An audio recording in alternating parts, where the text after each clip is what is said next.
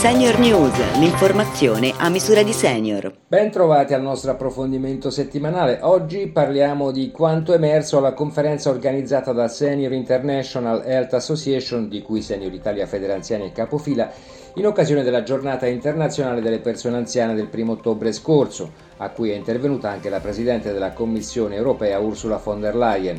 Tra i temi centrali della conferenza l'aderenza alla terapia e proprio sull'aderenza alla terapia è stato presentato il progetto che Senior International Health Association in collaborazione con la Società Europea dell'Ipertensione dedicherà alla promozione dell'aderenza alla terapia in particolare nei soggetti affetti da ipertensione.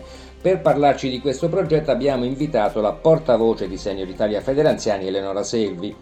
Eleonora, di che cosa si tratta? Abbiamo voluto dedicare la giornata all'aderenza alla terapia. Abbiamo lanciato il progetto di ESCE Servier in collaborazione con SIA dedicato alla promozione dell'aderenza alla terapia nei pazienti ipertesi. Partirà con un'ampia survey con i pazienti in cinque paesi europei, Francia, Germania, Italia, Regno Unito e Spagna e i risultati aiuteranno a costruire un approccio personalizzato alla non aderenza eh, con un particolare focus sull'alleanza terapeutica tra medici e pazienti.